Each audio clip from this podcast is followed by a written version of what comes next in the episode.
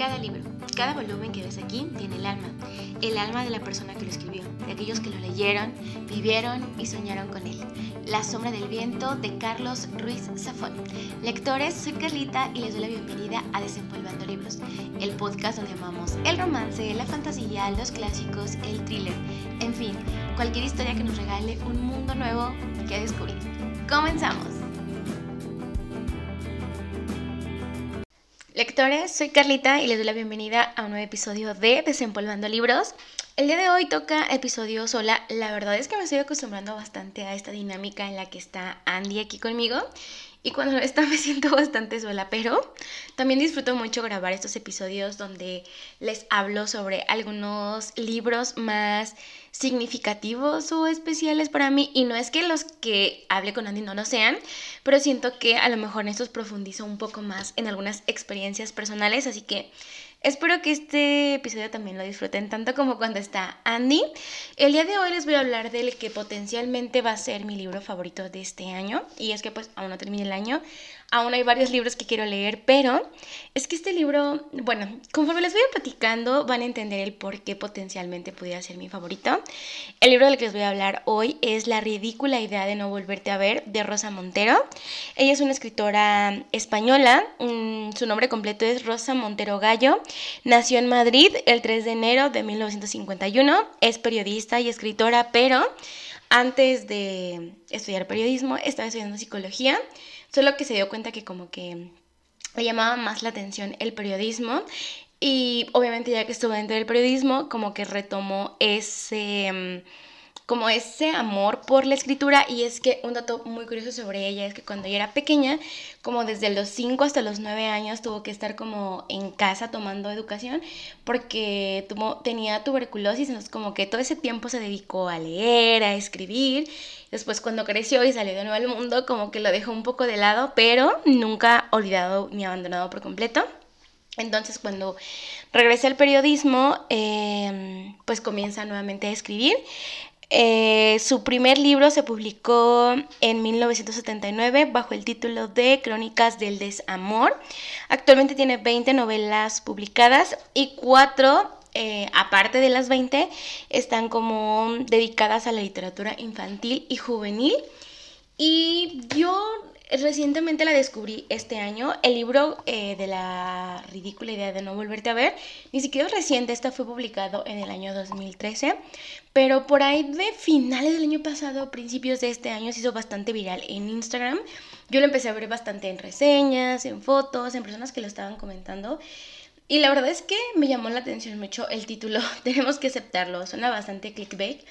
Y después cuando leí la sinopsis fue cuando dije, necesito leerla. Les voy a leer la sinopsis como para que entiendan el por qué caí en las garras de Rosa Montero.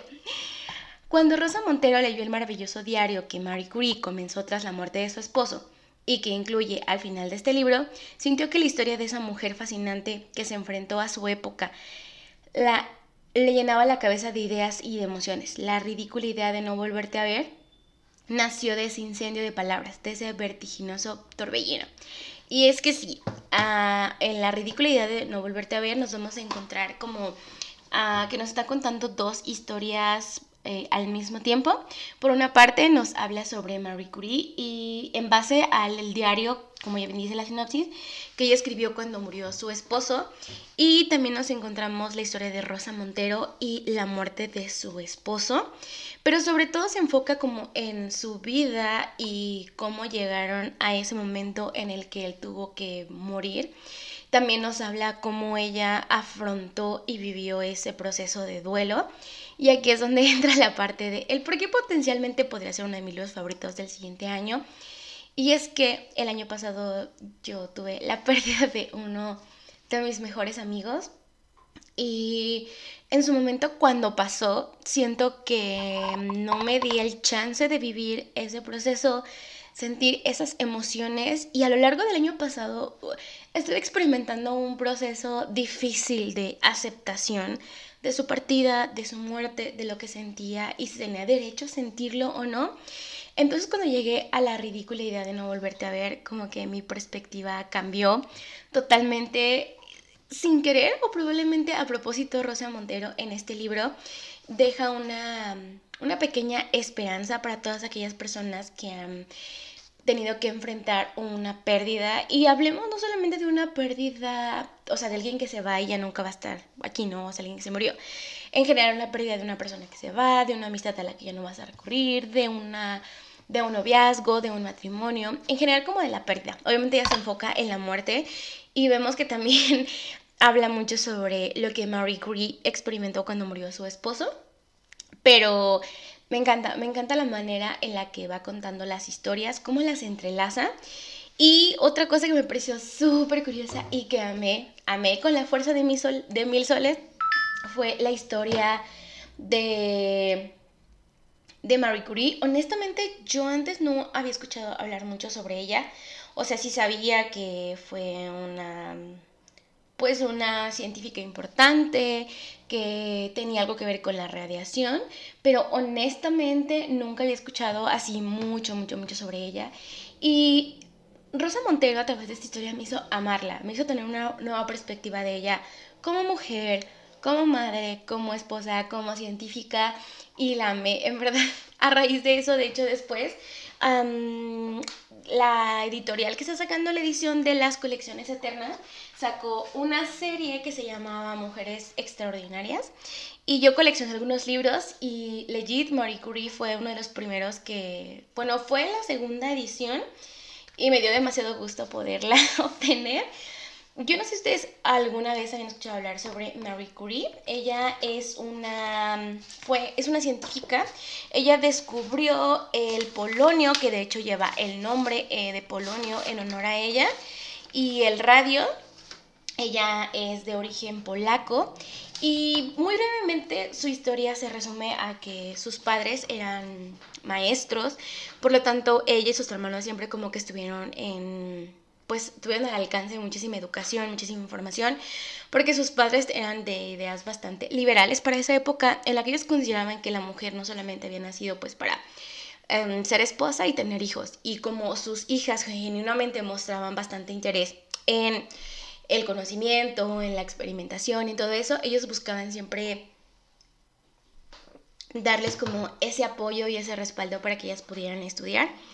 Obviamente ella no era de una familia mm, rica ni mucho menos, por lo que enfrentó varias dificultades para poderse para poder continuar sus estudios. La primera que estudió fue su hermana mayor y ella le prometió que cuando ella estuviera como bien acomodada en París, iba a hacer un esfuerzo porque ella también fuera a estudiar y así.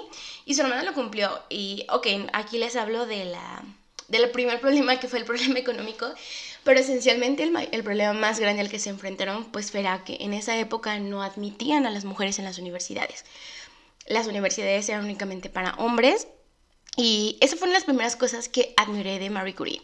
Sinceramente ese poder de ir contra la corriente, contra lo que se establecía que debía ser, pero no perder su esencia y me encanta. Les digo que la amé, de verdad, siento que es potencialmente uno de mis eh, personajes históricos, científicos favoritos, la verdad. Más adelante les contaré alguna otra anécdota que ella cuenta. Una vez que Marie Curie se va a estudiar a París, conoce al que se convertiría en su esposo, con el cual trabajó súper de cerca, pues obviamente para descubrir el, el radio, los efectos que estos tenían y que obviamente después les costó la vida a ambos. Bueno, Pierre eh, murió muchísimo antes que ella y no a consecuencia propiamente del, radio, pero seguramente también tenía cantidades inimaginables de radio en su ser. Eh, ella cuenta que cuando lo conoció fue como tipo amor a primera vista y una de las cosas que ayudó mucho pues es que ambos tenían mucho interés por el ámbito científico y así. Y porque además él tenía como esa apertura de que ella pudiera trabajar con él. Les costó bastante trabajo, pero consiguieron como un pequeño cobertizo donde podía hacer como su laboratorio, donde empezaron a hacer sus experimentos. Y eh, cuenta Marie Curie que Pierre le dijo un día que se había escuchado hablar de los rayos de Becquerel y ella comentaba que, que no, o sea, que sí, pero que no mucho. Y ya pues le contó él que era algo que se acaba de descubrir. Y a partir de ahí empezaron a hacer muchísimos experimentos.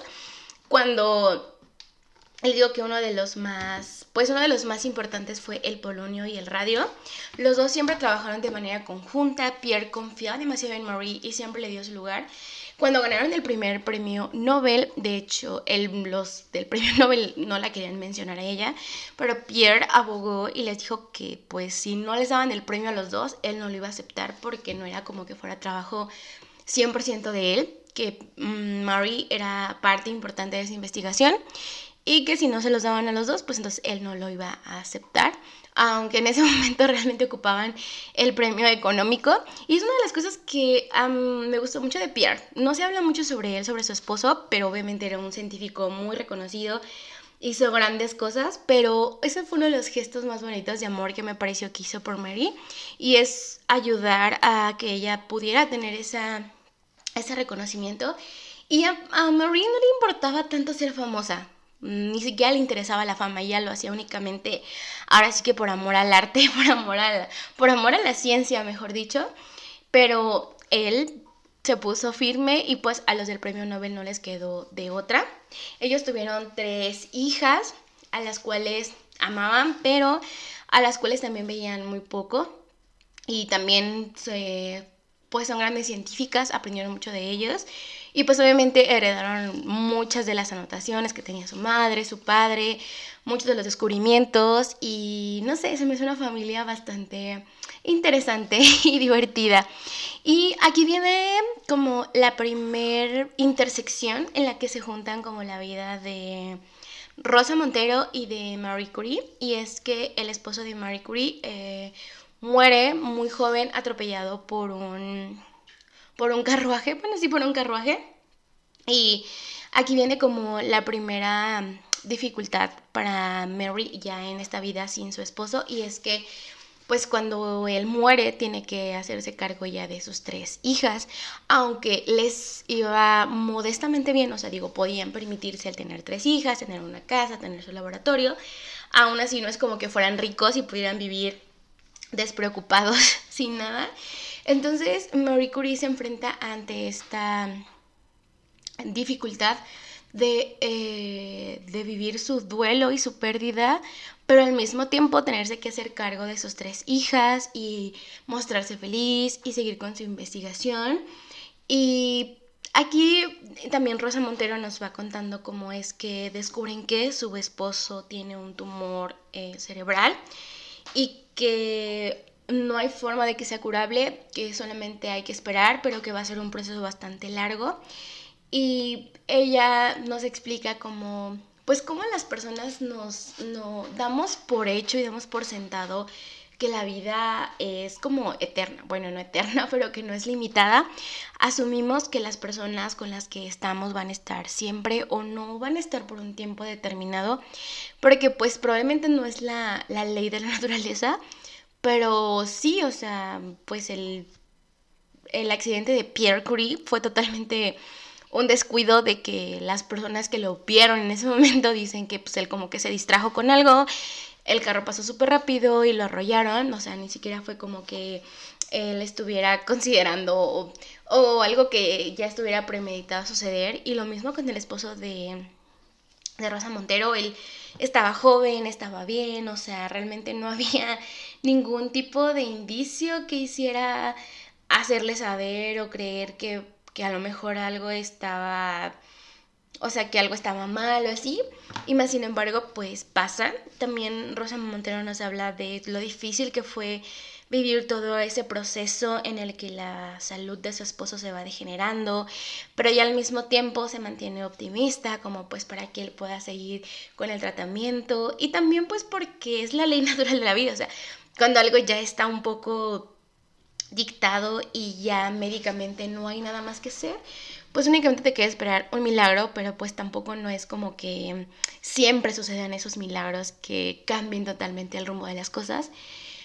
Y como les decía al principio, yo el año pasado experimenté la pérdida de un amigo, de uno de mis mejores amigos, y siento que hasta ese momento de leer la ridícula idea de no volverte a ver, caí en la realidad y en la cuenta de lo que fue para mí esa pérdida.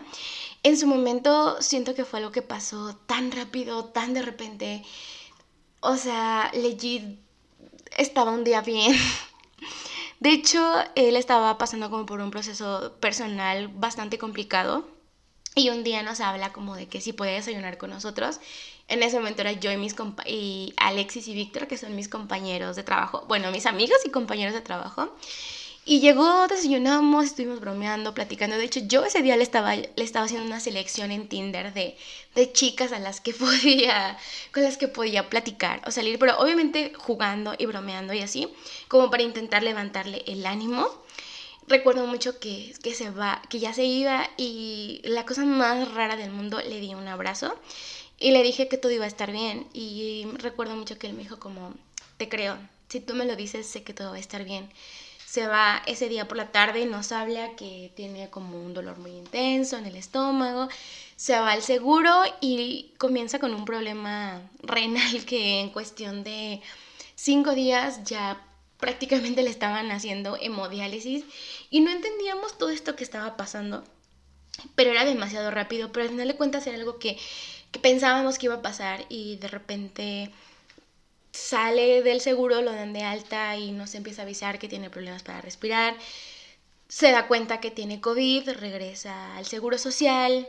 Eh, bastante más complicada ya la situación porque no solamente era el problema renal, sino que el problema de COVID se estaba como que agravando bastante. Y entonces a partir de ahí, siento yo que ya los días están muy difusos para mí, pero recuerdo que yo ya no pude hablar con él, o sea, por teléfono porque estaba, le costaba mucho hablar, le costaba mucho respirar. Y yo prefería, o sea, porque incluso sí intentó varias veces como que habláramos, pero yo prefería mandar mensajes, o sea, hablábamos por mensajes, todo el día le preguntaba que cómo estaba, que todo iba a estar bien, así. Pero me negaba a hablar como por el hecho de que, pues no sé, o sea, yo quería que no quería que se lastimara, quería que estuviera bien y así. Y entonces un día así ya estaba a nivel desesperado, me, me mandó un mensaje y me dice como tipo, ¿me puedes traer unos tacos, eh, tacos taurinos? Son unos tacos algo famosos aquí en mi ciudad y que además son los que le gustaban mucho. Y me dice, te lo pido a ti porque sé que lo harás, o sea, sé que burlarás todas las seguridades del Seguro Social y me traerás esos tacos.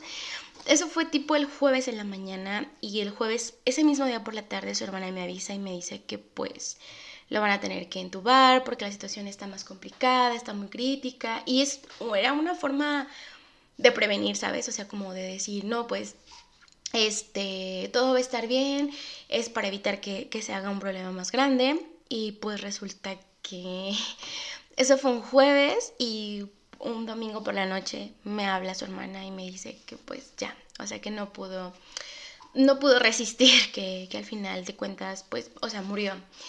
Y no sé, siento que durante muchos, o sea, en ese momento para mí fue bastante difícil, como que no, no lo entendí, no lo asimilé. Igual como con mis compañeros de trabajo, como que no, o sea, pues todos nos vimos al siguiente día, nos vimos, hablamos, pero como que no entendíamos qué estaba pasando, no sabíamos qué estaba pasando. Además, no podíamos ir al velorio porque porque él tenía COVID y no sé, o sea, fueron como muchas cosas que pasaban al mismo tiempo. Y yo sé que probablemente para Víctor y para Alexis, que en este caso son mis amigos que vivimos este proceso, fue tal vez diferente. Pero para mí fue como un, o sea, nunca entendí, no, no me di el chance de, de entender qué era lo que estaba pasando en ese momento. Y como que bloqueé mis sentimientos, bloqueé lo que estaba sintiendo, bloqueé lo que estaba pasando y el caso es que durante muchos meses, bueno, prácticamente todo el año pasado, durante muchos meses estuve tratando de entender y asimilar qué era lo que yo debía sentir ante esa pérdida, ¿sabes? Porque pues él era mi mejor amigo y es que también había esa situación en la que muchas personas malinterpretaban el hecho de que yo pudiera estar triste por su pérdida, por su partida, y no debía de ser así, y por evitar ese tipo de comentarios como que yo reprimí mucho tiempo ese sentimiento. Y con Rosa Montero, con Marie Curie, como que logré entender eso, ¿saben? El hecho de que, por ejemplo, Rosa Montero explicaba que a lo largo de su enfermedad llegó un punto en el que su esposo fue perdiendo la capacidad de lenguaje eh, y la cordura, o sea, bueno, sí podía hablar, pero más bien como que la cordura, o sea, como que ya no, su cerebro no hilaba ideas, no tenía coherencia, de repente decía cosas así sin sentido, de repente decía cosas muy crudas, muy crueles. Y para ella fue bastante difícil vivir ese proceso porque ella se negaba a creer que, por ejemplo, su esposo un día ella llegara con él y él no lo pudiera, él, él no la pudiera reconocer o le dijera que no la quería, o le dijera que estaba fea, o le aventara las cosas. Como que no entendía, o sea, como que para ella fue muy difícil asimilar ese proceso en el que él fue perdiendo la cordura. Y entonces ella cae en la cuenta de un pensamiento que a mí me hizo, mm, me ayudó muchísimo y fue el hecho de que ella ah, durante el proceso, o sí, durante su vida antes de la enfermedad había como dejado eso en él y habían vivido tantas cosas juntos que para ella como que era un corte a partir de su enfermedad, o sea, hacia atrás, para quedarse como con todo lo bueno de eso. Y porque en este proceso de enfermedad, pues él atravesó por depresión, por momentos muy difíciles, por muchas tristezas, y como que pues él obviamente no era la persona más amable y más buena con ella. Y como que entonces ella prefería quedarse con la idea de que en su momento previo a esta enfermedad ambos se habían dado todo y se quedaba con eso. Y a mí me ayudó a entender eso, a que probablemente durante muchos meses yo me sentí culpable por el hecho de no haber hablado con mi amigo sus últimos días, o sea, vía telefónica, aunque yo sí le escribía mensajes así.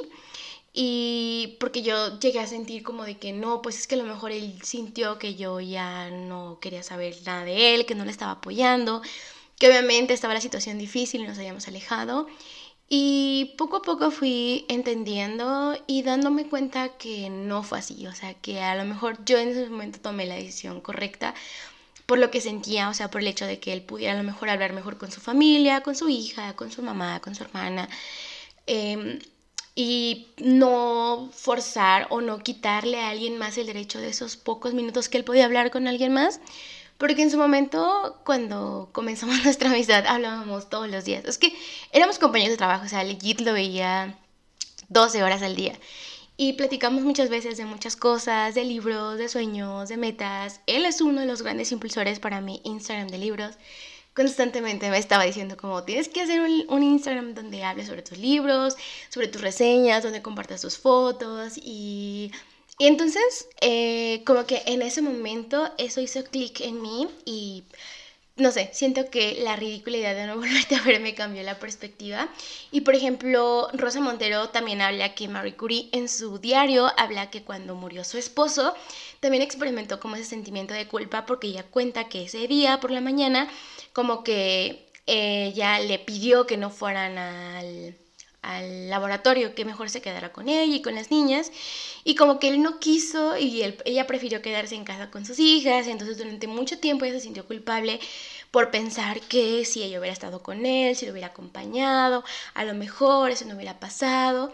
Y le llevó un buen tiempo entender que pues hay cosas que pasan en la vida y que no las puedes controlar que no las puedes retener, pero que lo que hiciste, todo lo que hiciste hasta antes de eh, tiene todo el mérito del mundo. Y no sé, siento que por esa razón la ridícula idea de no volverte a ver se quedó mucho en mi corazón y me gustó demasiado.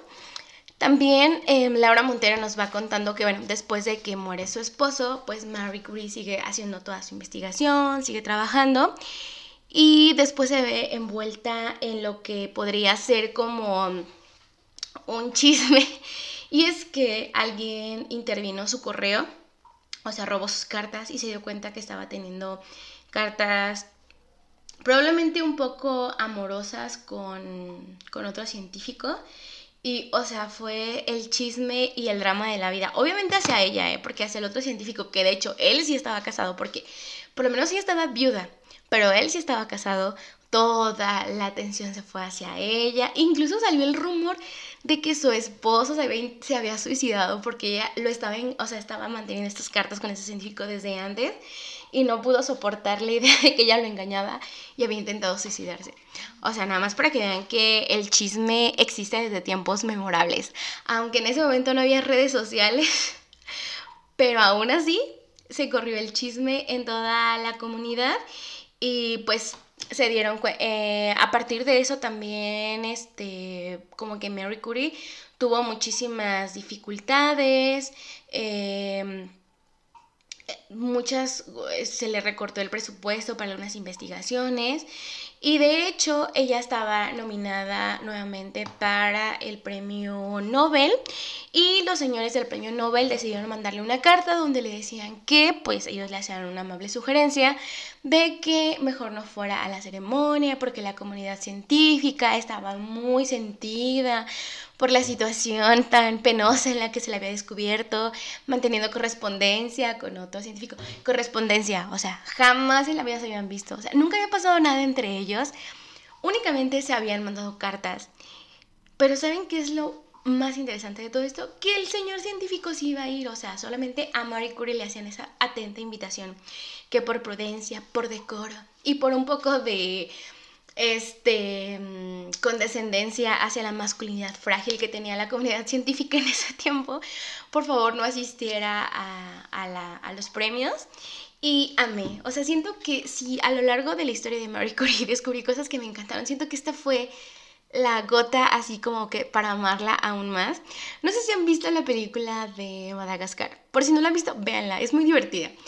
Cuando los pingüinos de Madagascar reparan el avión y se van a ir todos los animalitos, me parece que a Las Vegas, ya se van a ir y le dice a Alex el León, al rey Julián como de, bueno, ya nos vamos a ir, muchísimas gracias. Y les dice él, ah, sí, pero yo los voy a acompañar. Y él le dice, no, gracias, no.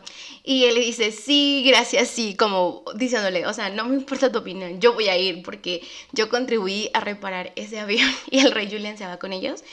Algo así les contesta Marie Curie y le dice que muchas gracias por su buena intención de ahorrarle pasar un mal, un mal momento, pero que su vida personal es personal y privada y no tiene absolutamente nada que ver con todo su trabajo científico que, que, ha hecho, así que se va a presentar a los premios Nobel, va a recibir su premio y va a recibir su gratificación. Y que muchísimas gracias por eso la amé. De verdad siento que se necesita demasiado valor porque estamos hablando de que ya estaba siendo señalada por muchas personas, le habían recortado el presupuesto y aún así le estaba negando la oportunidad de eso. Y ella muchas veces lo dice a lo largo de sus cartas. O sea, no es tanto el reconocimiento o sea, que le pudieran dar. Simplemente que quede el precedente de todo el esfuerzo que ella hizo, de todo el esfuerzo que a lo largo de la historia han hecho muchas mujeres y que siempre por el machismo se ha quedado relegado a un lado, se le da reconocimiento a otras personas y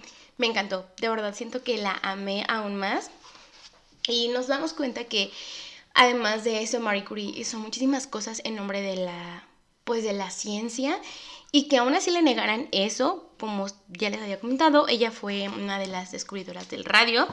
Y durante la Segunda Guerra Mundial ella hizo algo que se llamaba las ambulancias que fueron conocidas como las pequeñas Curie, que eran unas, unas ambulancias donde estaban, este, traían unos rayos X que funcionaban obviamente con elementos radioactivos. Y esos fueron un gran apoyo para durante la Segunda Guerra Mundial ya que pues ayudaban muchísimo en el tratamiento de los soldados enfermos. Era una forma más práctica de detectar qué tipo de fractura podían tener o si tenían algo pues que ya no se podía hacer y así arriesgándose. O sea porque obviamente eh, era mil por ciento radiactivo el material con el que se hacía eso. Y y no le importó, o sea, ella apostó todo por ayudar. Sobre todo lo hacía por los soldados y pues por la gente que ya estaban de por sí poniendo su, su vida en esa guerra, como que por lo menos pues fuera un poco más fácil todo. Y me encantó, en verdad. Siento que la historia de Marie Curie eh, está muy infravalorada. Porque sí, siento que mm, hizo muchas cosas, descubrió muchas cosas se hizo cargo de tres niñas sola, eh, luchó constantemente por el reconocimiento de la, del trabajo científico de la mujer en la comunidad, en un tiempo en donde era impensable, o sea, ni siquiera se daba la oportunidad ni el beneficio de la duda por el simple hecho de ser mujer. Y me encantó, me encantó mucho conocer su historia desde la perspectiva humana en la que tuvo que enfrentar la pérdida de su esposo, trabajar, que después pues se enamoró y, y, fue juzgada donde se le quitó el reconocimiento que hizo y aún así fue una mujer que incansablemente luchó por el bien de la ciencia y porque más mujeres pudieran tener un espacio donde, donde hablar y que decir y exponer sus descubrimientos. Y eso me encantó. También siento que Rosa Montero le da le va dando ese toque humano a esta historia al contarnos su experiencia cuando muere su esposo, todo ese proceso, todos los sentimientos que ella va teniendo. Eh, no es precisamente un libro de tanatología donde explique todos los procesos del duelo. Y siento que esa es la magia de este libro, porque lo habla desde una perspectiva más humana y más real. Y es que a veces cuando experimentamos ese tipo de procesos, como que las personas mmm, nos negamos a veces a quererlo vivir y cuando queremos hacerlo, al encontrarnos con cosas tan técnicas o con cosas que parecen tan complicadas como que lo hacemos a un lado y después con el tiempo ese mismo evadir las, los sentimientos y las sensaciones pues como que mm, nos van cobrando factura después. La verdad es que les digo que de manera muy personal me ayudó a dar ese paso a entender todo lo que estaba sintiendo, todo lo que estaba viviendo. También Rosa Montero me hizo con la ridícula de no volverte a ver, cómo entender el hecho de que sí tenía derecho a sentirlo y nadie tendría por qué juzgar ni cuestionar por qué me dolía el que él se haya ido. Y no sé, siento que es una de las cosas bonitas de la experiencia lectora, el que cuando lees una historia, esa pueda compaginar, entrar en tu vida y tener un, una lección y un aprendizaje más allá de solamente haber leído un libro. También siento que conforme fui leyendo, fui entendiendo todos esos procesos que fui viviendo y esos sentimientos que fui teniendo. También creo que nunca se los he dicho directamente y a veces suelen escuchar mis episodios, tanto Víctor como Alexis. Creo que ellos fueron parte importante de este proceso porque ellos también lo vivieron, ellos también vivieron la pérdida de Manny. Y siento que de alguna forma los tres nos fuimos apoyando con, eh, y fuimos... Eh, digiriendo esas emociones y esos sentimientos. Y si están escuchando este episodio, saben que los quiero con todo mi corazón. Y pues sí, lectores, hasta aquí sería la ridícula idea de no volverte a ver. Espero que este, mm, el compartir esto tan personal no sea algo que los aburra. Genuinamente lo hago porque sé que hay muchas personas como yo a lo mejor que pasaron por este proceso, por este momento y que no supieron qué hacer o que están pasando y no saben qué hacer y a veces no sabes a quién recurrir. Y los libros siempre han sido mi refugio y nuevamente lo fueron. Además también me encantó descubrir más sobre Marie Curie, sobre sus descubrimientos, pero sobre todo amé, amé su contestación a los señores Nobel. Y es que pues, no sé, sigo pensando yo que esos premios siguen siendo bastante machistas y siguen dándole reconocimiento únicamente a algunas personas que les conviene. Pero como no sé mucho del tema, tampoco no voy a profundizar para no decir algo que esté erróneo. Y sí, ah, también grabé, guardé algunas frases, hay una que me encantó demasiado y que precisamente de la forma en la que Rosa Montero como que une su vida con Marie Curie y la frase dice, sí, es difícil, muy difícil ser mujer porque en realidad no sabes en qué consiste asumir lo que la tradición exige. Mejor no ser nada, para que para hacer todo lo que te dé la mejor opción. Y definitivamente creo que resume muy bien lo que fue la vida de Marie Curie, porque pues ella creció en un ambiente bastante hostil, en una época en la que no se podía ser mujer y ser científica a la vez pero a la vez también era madre y también era esposa y también era mujer. Y siento que es un gran ejemplo, es un gran ejemplo de fortaleza, una gran inspiración y también una gran dadora de cachetadas con guante blanco. Y pues creo que será por, por ahora todo, lectores. Espero que este episodio les haya gustado que lo hayan disfrutado, que lo compartan. Y nuevamente les quiero agradecer un montón, de verdad, por todo el apoyo que le están dando a esa nueva temporada de Desempolvando Libros, a este nuevo formato que estamos intentando. La verdad es que estamos intentando mejorar bastante, eh, sobre todo en el audio. Probablemente o próximamente también ya pueda estar en video para YouTube porque sé que para muchas personas es más fácil en YouTube que en Spotify, pero vamos poco a poco. Vamos poco a poco, pero muchísimas, muchísimas gracias y entonces nos vemos en un siguiente episodio.